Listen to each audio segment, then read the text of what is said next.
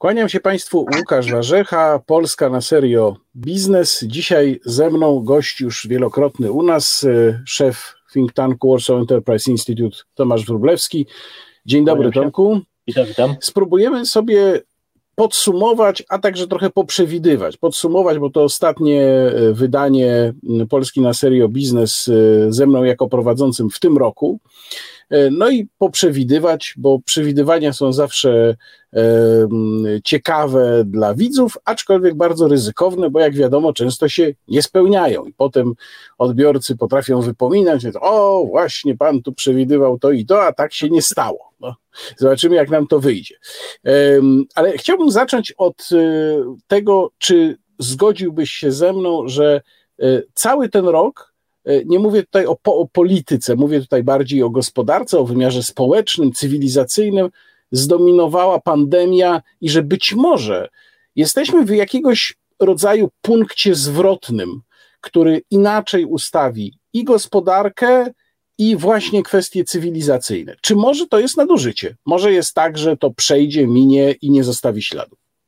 Że pandemia na pewno jest kluczem e, do wszystkiego, co się działo w tym roku.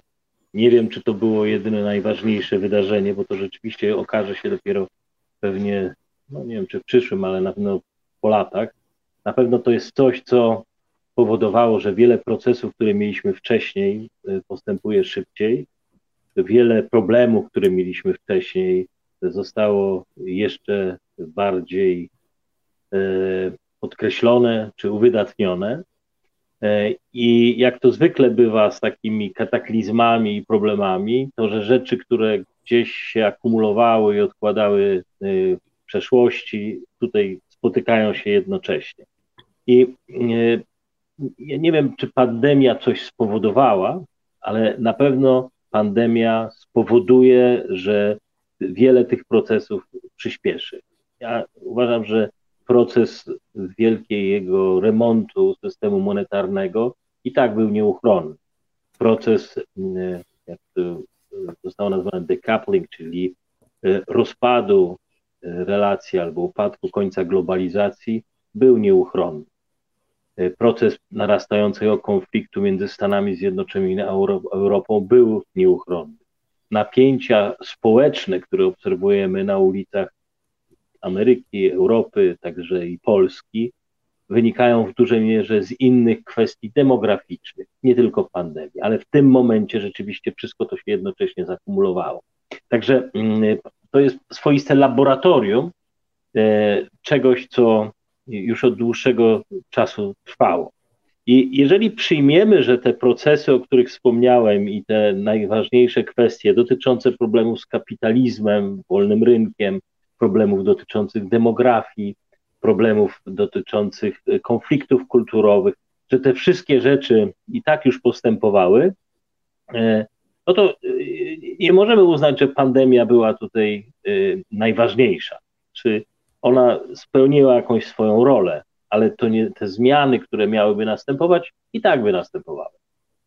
A jakbyś interpretował bardzo popularne w kręgach osób dyskutujących o skutkach pandemii hasło tak zwanego wielkiego resetu. Ono brzmi trochę tak, jakby to było hasło z jakiejś mm, powieści political fiction albo z jakiejś teorii spiskowej, ale ono się rzeczywiście oficjalnie e, pojawiło w Światowym Forum e, Ekonomicznym, w papierach Światowego Forum Ekonomicznego, właśnie dokładnie w takiej postaci wielki e, reset, ale jak to rozumieć? Czy to jest znów tylko jakiś polityczno-publicystyczny zwrot, za którym tak naprawdę się kryje tylko kontynuacja tego, co się działo? Czy też rzeczywiście jest to jakaś ewentualna, zaplanowana, proponowana, globalna i gruntowna zmiana, która ma nastąpić e, w związku z pandemią? No, większość nas, jak słyszy wielki reset, to wszyscy nabierają powietrza i y, czują taki powiew jakiegoś orwellizmu w tym i rzeczywiście y, może to brzmieć przerażająco, ale je, jeżeli zastanowimy się rzeczy, które zostały tam wymienione i konkretnie wskazane, to znowu są procesy, które były. Znaczy, sama idea, nie będziesz miał żadnej własności, y, wszystko będziesz wynajmował, nie będziesz y, za nic płacił, wszystko będzie y, za, za ciebie finansowane. no to są wizje, które w jakiś sposób odnoszą się do tego, co się dzieje w ekonomii społecznej, co się dzieje w świecie, czyli mamy konsolidację ogromnych korporacji.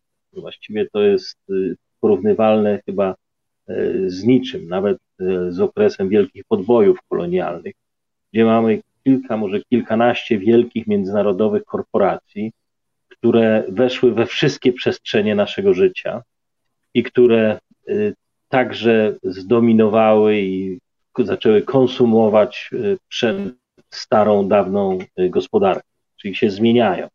I kiedy mówimy, że nie będziemy, że więcej będziemy się teraz komunikowali przez łącza, że będziemy funkcjonowali w wirtualnym świecie, że drony będą nam przywoziły produkty. No, to wszystko jest jakby odpowiedź na y, konsekwentne działania y, korporacji, multikorporacji międzynarodowych, które tak sobie wyobrażają świat i w tym kierunku zdążają. Jakby na razie nic im w tym nie przeszkodziło. Przeciwnie y, do tej pory, tak, bo są jakieś działania podejmowane przecież Google'owi, Facebookowi, innym instytucjom, ale do tej pory tym firmom udało się realizować swoje wizje i plany. Także to, co y, mówi y, prezes Schwab, ale także członkowie tego y, zacnego, zacnej instytucji, to tak naprawdę mówią, tak, nam się ten świat podoba. Pytanie jest, co im w tym świecie się podoba, bo to, co się korporacjom podoba, no to wiemy. To jest możliwość poszerzenia i większenia zysków, otwieranie sobie nowych rynków, ostateczne zdominowanie starej gospodarki. A im się podoba to, że mogą układać świat według wizji, które uważają, że będą dla ludzi lepsze. Czyli na przykład, że będzie zeroemisyjny system, że ludzie będą cały czas musieli ciężko pracować i wykopywać się z dołka, będą uzależnieni od kredytu. Nie będziesz miał mieszkania. Jedna z teorii głosi. Tak? Czyli znowu stworzenie i zapewnienie nowych możliwości zysku dla wielkich e, firm budowlanych, bo ile można sprzedać mieszkań? Chińczycy wybudowali około miliarda mieszkań w ostatnich 30 latach.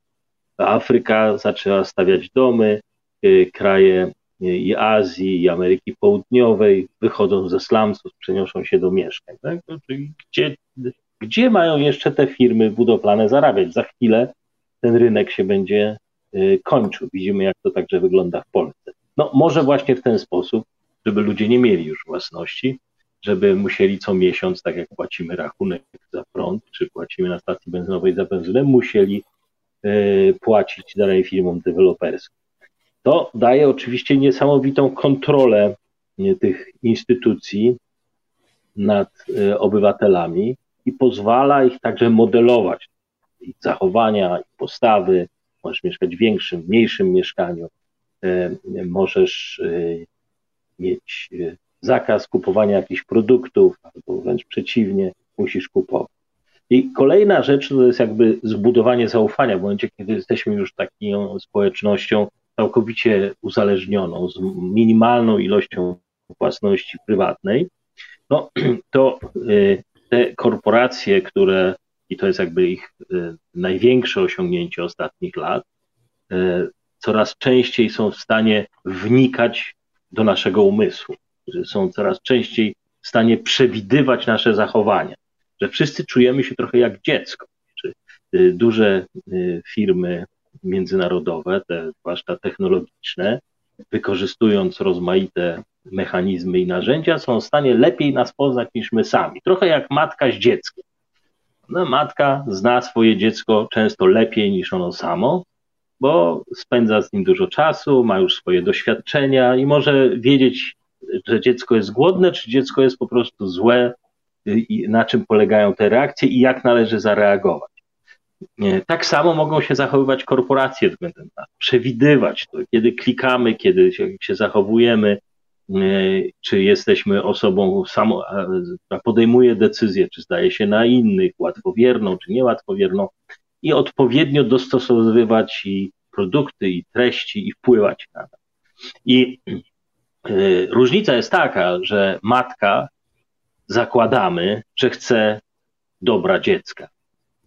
Firma technologiczna zakłada, że ona chce dobra całej swoich klientów. Tak? I jednostka nie ma aż takiego znaczenia.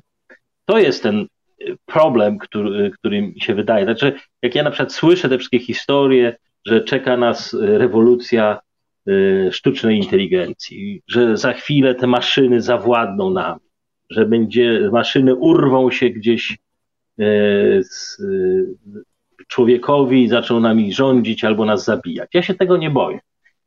Uważam, że to pewnie się nie zdarzy. Natomiast może się zdarzyć, że maszyny się nigdy nie urwą ale maszyny będą wykonywały pracę, która e, trochę właśnie jak matka, które będą nam e, podsuwać rozwiązania, podsuwać produkty, kierować nasze myśli w jakimś kierunku, które będą korzystne dla stosunkowo wąskiej grupy decydentów. To jest fenomen, coś tak, siła, której nie miała, nie miał Związek Radziecki, dotychczas nie miały Chiny, chociaż próbują. I tutaj widzę w tym, co mówisz, pewien paradoks, bo zawsze było tak, że najbardziej podejrzliwa wobec e, wielkich korporacji, ich działań była lewica. No, słynna książka No Logo Naomi Klein cały ten prąd sprzeciwu wobec globalizmu i wobec wielkich korporacji. Dzisiaj mam wrażenie, kiedy przyglądam się reakcjom lewicy, no przynajmniej w Polsce, na różne działania zmierzające do ograniczenia naszej swobody, prywatności, wolności związane z epidemią, że lewica tutaj klaszcze w dokładnie takim samym tempie jak y, rządzący. Natomiast największe obawy wyrażają tacy, powiedziałbym, klasyczni liberałowie, ale także konserwatyści, którzy się boją tego, y, że w takim świecie znikną tradycyjne wartości. Na przykład dla mnie wizja y, odebrania ludziom większości ich własności od razu wywołuje fatalną, fatalne skojarzenia, bo wyobrażam sobie. Tworzenia jak... takich warunków, że sami ją będziemy oddawać. Tak? No, no, no więc tak, ale to też oczywiście wpływa na ludzką psychikę, postrzeganie rzeczywistości i tak dalej. Więc czy coś takiego się stało, że te role się poniekąd odwróciły, że lewica y, straciła tę podejrzliwość albo postanowiła działać wspólnie z tymi korporacjami, a właśnie jakaś garstka klasycznych liberałów tylko tam jeszcze krzyczy, gdzie wolność, gdzie prywatność? Hmm. No, y, myślę, że y, ogromna zmiana zaszła w strukturze y, ekonomicznej, w strukturze korporacyjnej. Oczywiście musielibyśmy się cofnąć do czasów przed globalizacji, ale ogrom i potencjał wielkich firm technologicznych, które działają ponad dotychczasowymi zasadami rynkowymi, powoduje, że te mechanizmy się zacierają wielkie firmy, to są w tej chwili prowadzone próby oskarżania wielkich koncernów technologicznych o to, że przestały konkurować. E, one przestały walczyć, tylko mają takie ogromne zasoby materialne, że są w stanie przejmować każdą konkurencję. Powstaje jakiś startup i za pieniądze nie, nie, niewyobrażalne zostaje przejęty czy kupiony. Za pieniądze, które właściciele tego startupu pewnie by ich nie zarobili tych pieniędzy przez następne 50 lat. Więc mówią sobie, ok, no rzeczywiście, porobimy sobie coś innego, y, y, miliard w kieszeni to jest zawsze coś i fajnie mieć.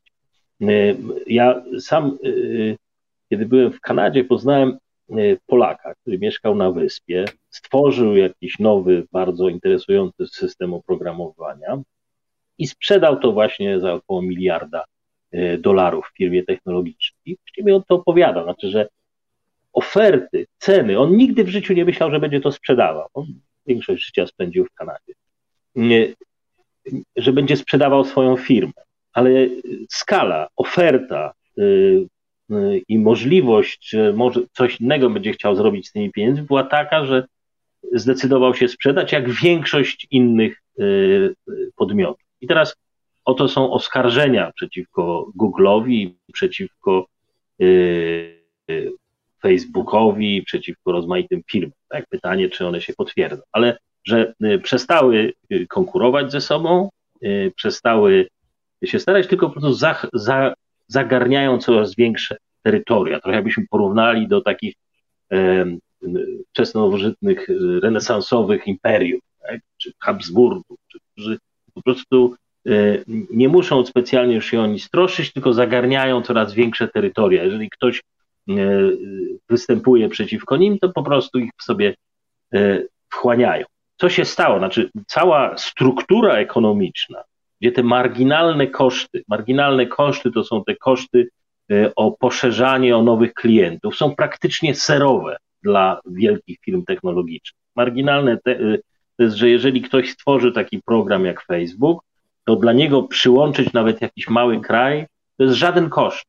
Czy jest w stanie zrobić rzeczy bezkosztowo, które w Polsce, czy w, już nie mówię o mniejszych państwach niż e, Polska, żeby stworzyć porównywalny system, to byłaby niewiarygodna wręcz inwestycja, przekraczająca możliwość jakiego kapitału. Dla nich to jest zerowy koszt. Także mówimy o trochę innych w ogóle wymiarach, jeżeli chodzi o konkurencję. I teraz też taka mała firma, jak tego e, poznanego przeze mnie Polaka w Kanadzie, mówi: Jeżeli ja z nimi będę konkurować, to ja nie zarobię tego miliarda, ale wszystkie pieniądze, które zarobię, będę musiał wkładać tylko wyłącznie w marketing, żeby przeżyć, tak? To po co próbować? To się zmieniło w świecie. Znaczy, my nie mieliśmy do tej pory do czynienia z przemysłem, y, produkcją, która miałaby zerowe koszty marginalne, czyli żeby nawet w czasach kolonialnych, żeby wchłonąć y, jakąś y, kolejne państwo czy jakieś kolejne terytorium, to trzeba było poczynić jakieś inwestycje, chociaż one były stosunkowo E, niewielkie i pewnie bardzo opłacalne w tamtych czasach. Natomiast tutaj ich nie ma. My nie jesteśmy na to przygotowani. Pandemia oczywiście tego nie zmieniła. E, to nie jest zasługa ani przyczyna pandemii. Ten proces postępował. Tylko nagle, kiedy e, pandemia wybuchła i wszystkie firmy zamykały drzwi, restauracje się zamykały, padały przedsiębiorstwa, handel zamierał, transport zamierał, one rosły makropotęgi. No i wtedy wychodzą ideolodzy i filozofowie i mówią, no dobrze, no to właściwie jeżeli ci ludzie nie muszą pracować, a my cały czas mamy te korporacje, które y, zarabiają tylko na tym, że oni żyją, to może stwórzmy taki system. Oni będą coraz posłuszniejsi, coraz bardziej będą musieli liczyć się ze zdaniem Twittera czy Facebooka, i, y, czy jak w przypadku Chin dostawać oceny za swoje zachowanie, E, i my z tymi instytucjami się porozumiemy, a mm, y, gospodarka będzie funkcjonowała, będzie w pełni kontrolowana. To jest ten, nie spisek, bo ja nie uważam, że to jest spisek, jeżeli mówimy o tym wielkim resecie, ale to, to ta, ta, ta wizja, że wreszcie firmy są w stanie się dogadać z państwem. Dla wielkich korporacji, bardzo dobrze to opisuje Joe Kotki, E, dla wielkich korporacji e, w Kalifornii nie ma znaczenia, jakie są podatki. To jest bez znaczenia. Oni zawsze są w stanie podnieść koszty swojej e, produkcji. Nie ma znaczenia, jakie są wymogi klima, klimatyczne albo wymogi, ile kobiet musi pracować, ile mężczyzn, czy jakieś inne jeszcze nieznane płci. To dla nich nie jest problem. Dla nich problemem jest, że wyrośnie im konkurencja. I nagle mamy taką sytuację, jak w Kalifornii, że z jednej strony mamy fantastycznie zorganizowaną, ogromną biurokrację, która cały czas zastanawia się, jak poszerzyć swoje władztwo, a z drugiej strony mamy wielkie y, korporacje y, technologiczne, które świetnie się między sobą dogadują. Y, Kotkin porównał to do nowożytnej neofeudalizmu, czyli w momencie, kiedy już padał dawny system oligarchiczny, dawny system oparty o średniowieczne zasady feudalne, e, on jeszcze trwał, a w międzyczasie powstał ogromny stan kupiecki. Bardzo zamożni ludzie, którym wcale nie było na rękę to, żeby nie było książąt, żeby nie było arystokracji oni się fantastycznie z nimi porozumiewali. Dla nich problemem było, żeby nowi kupcy, nowi y, przedsiębiorcy nie wyrastali i im nie zagrażali. I tutaj się dogadywali, jak spowodować, żeby ten biznes i tą przedsiębiorstwość regulować.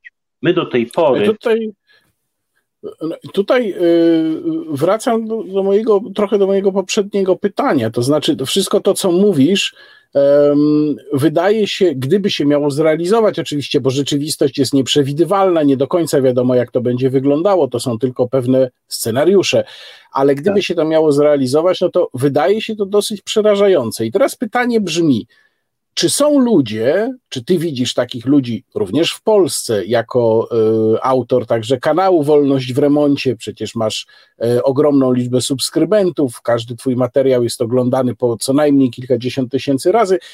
Czy widzisz grupę ludzi, jak duża jest grupa ludzi, która zdaje sobie sprawę z zagrożeń, które ta sytuacja wytwarza? Jak duża jest na przykład grupa ludzi, która rozumie to, że pandemia jest świetną okazją do tego, żeby rządy powiększyły nadzór nad obywatelami, a przecież pamiętajmy, że e, to również są pieniądze, no bo to jest rynek technologii nadzoru, to jest rynek urządzeń nadzoru, to są grube miliardy e, euro i dolarów. Jak duża jest grupa ludzi, którzy rozumieją, że coś może pójść w złą stronę? No, pytanie, czy to dla wielu ludzi jest rozumiane jako zły kierunek rozwoju cywilizacji. Czy y, ludzie boją się wojny, boją się przemocy, boją się stracić pieniądze. Tutaj oferta jest zupełnie inna. Oferta jest nie martw się o swoje pieniądze, nie martw się o mieszkanie, nie martw się o remont tego, żyj jak chcesz y, i y, wszystko zostanie za ciebie stworzone.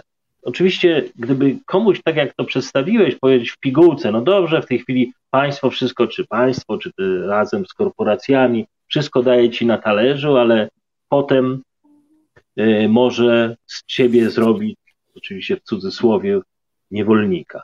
No ale na co dzień tak nie myślimy. My myślimy, jak będzie jutro. Tak? Czyli za drobne kompromisy dostajemy wejścia na nowy portal dostajemy nowe usługi za to, że przekazujemy więcej, coraz więcej o sobie informacji. W sumie nam się niektórym podoba to, że mój komputer wie lepiej, czego ja dzisiaj rano będę szukał, na jakie strony wpisuję pierwszą literę i on to już wie.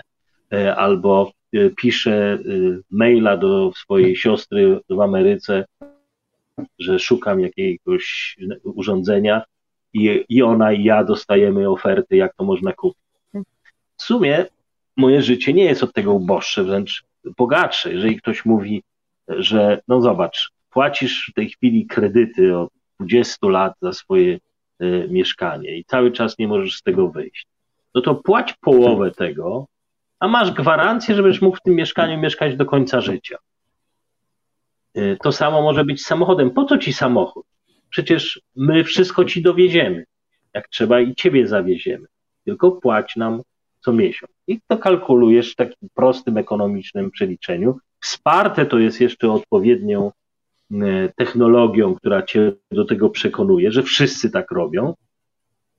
To może nie być przerażające, może być zachęcające. No, przerażać to pewnie może ludzi, którzy e, są bardzo głęboko przywiązani do e, swoich wolności, że w pewnym momencie chcą czegoś innego niż tego, co oferuje nam ten y, komputer.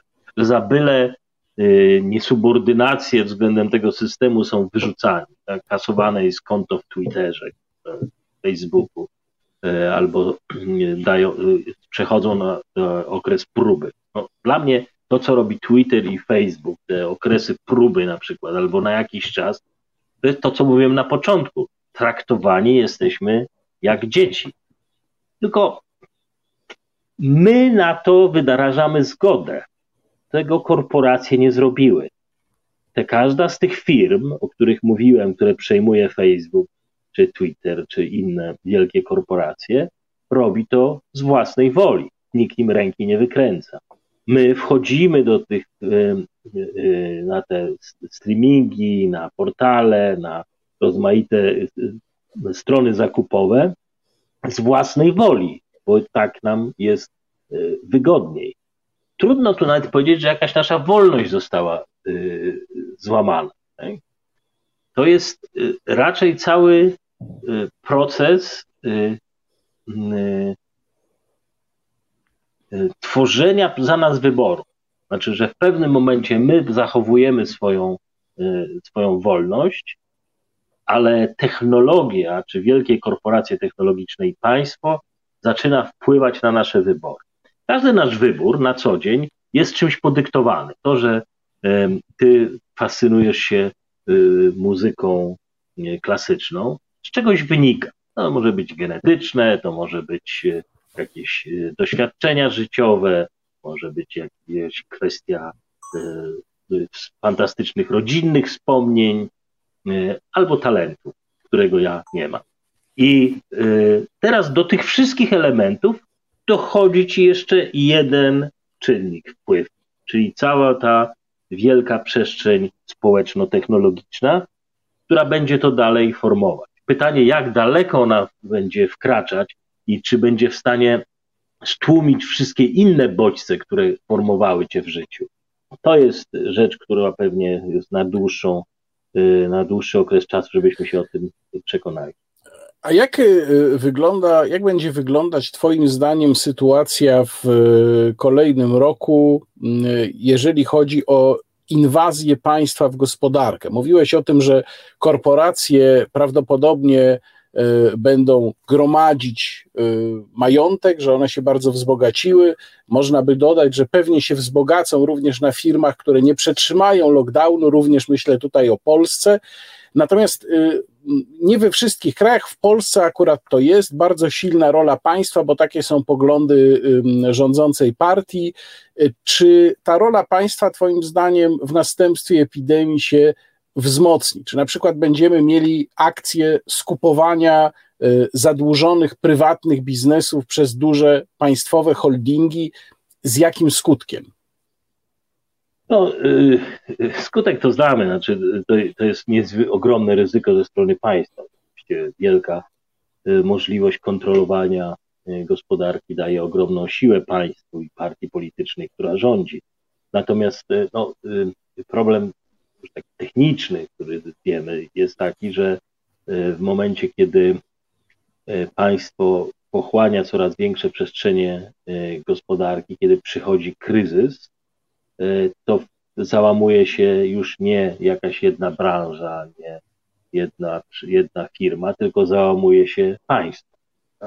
I to jest to niebezpieczeństwo. To jest to nasze porównanie, jeżeli zobaczymy, co się działo w Estonii, kiedy wybuchł kryzys 2008 roku, co się działo w Grecji, gdzie udział państwa był bardzo duży w gospodarce, y, no to zobaczymy, jakie są tego konsekwencje no, bogatszy kraj, jakim była Grecja przed 2008 od Estonii, praktycznie te, technicznie zbankrutował. Estonia sama z bólem, ale wyszła z tego kryzysu. Także mm, to, to jest perspektywa. To w historii chyba zawsze tak to e, funkcjonowało, bo jeżeli popatrzymy na bardzo bogate kraje, jak Japonia, oczywiście ma też problemy demograficzne, tutaj nie umniejszał, e, ale zbyt daleko idąca interwencjonizm i taki państwowy, państwo nie jest właścicielem, ale daleko ingeruje w funkcjonowanie firm, tak jak w Korei Południowej. Po tym, jak e, te kraje weszły do wspólnego do, e, WTO, do Światowego, Światowego Organizacji Handlu i musiały pewne te warunki, obostrzenia i regulacje znieść, e, no to w zasadzie od tej pory w Japonii mamy kryzys bardzo się może od tego podnieść. Także to, to są te niebezpieczeństwa y, państwa w gospodarce. Natomiast y, czy państwo będzie to robić? No to też jest pytanie, no bo y, bardzo możliwe, że państwo będzie tu konkurowało jednak z wielkimi korporacjami.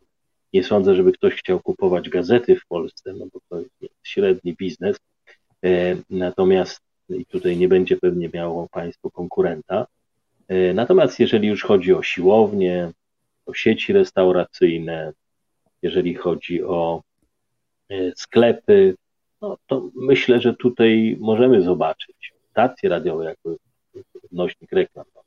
E, to tutaj możemy zobaczyć wielkie międzynarodowe koncerny, które to wejdą, wejdą i łykną to za jednym razem i będziemy mieli jedną sieć siłowni w Polsce, jedną albo dwie sieci restauracji czy sklepów mamy Biedronka, mamy Żabkę, mamy jeszcze kto wie. Także y, nie, wąt, nie wątpię w możliwość coraz większej konsolidacji, ale też uważam, że państwo przeszliśmy jakąś taką barierę, znaczy te wolnościowe idee, czyli państwo do dobrobytu, jakie stworzyliśmy po latach 70., czyli wizje Friedmana, potem realizowane przez Thatcher i Reagana, które tak naprawdę były widoczne we wszystkich działaniach rządu. To jednak wiara w rynek zgasła, coś się skończyło, coś się zmieniło. Znaczy, w tej chwili wszyscy jednak mówią o interwencjonizmie.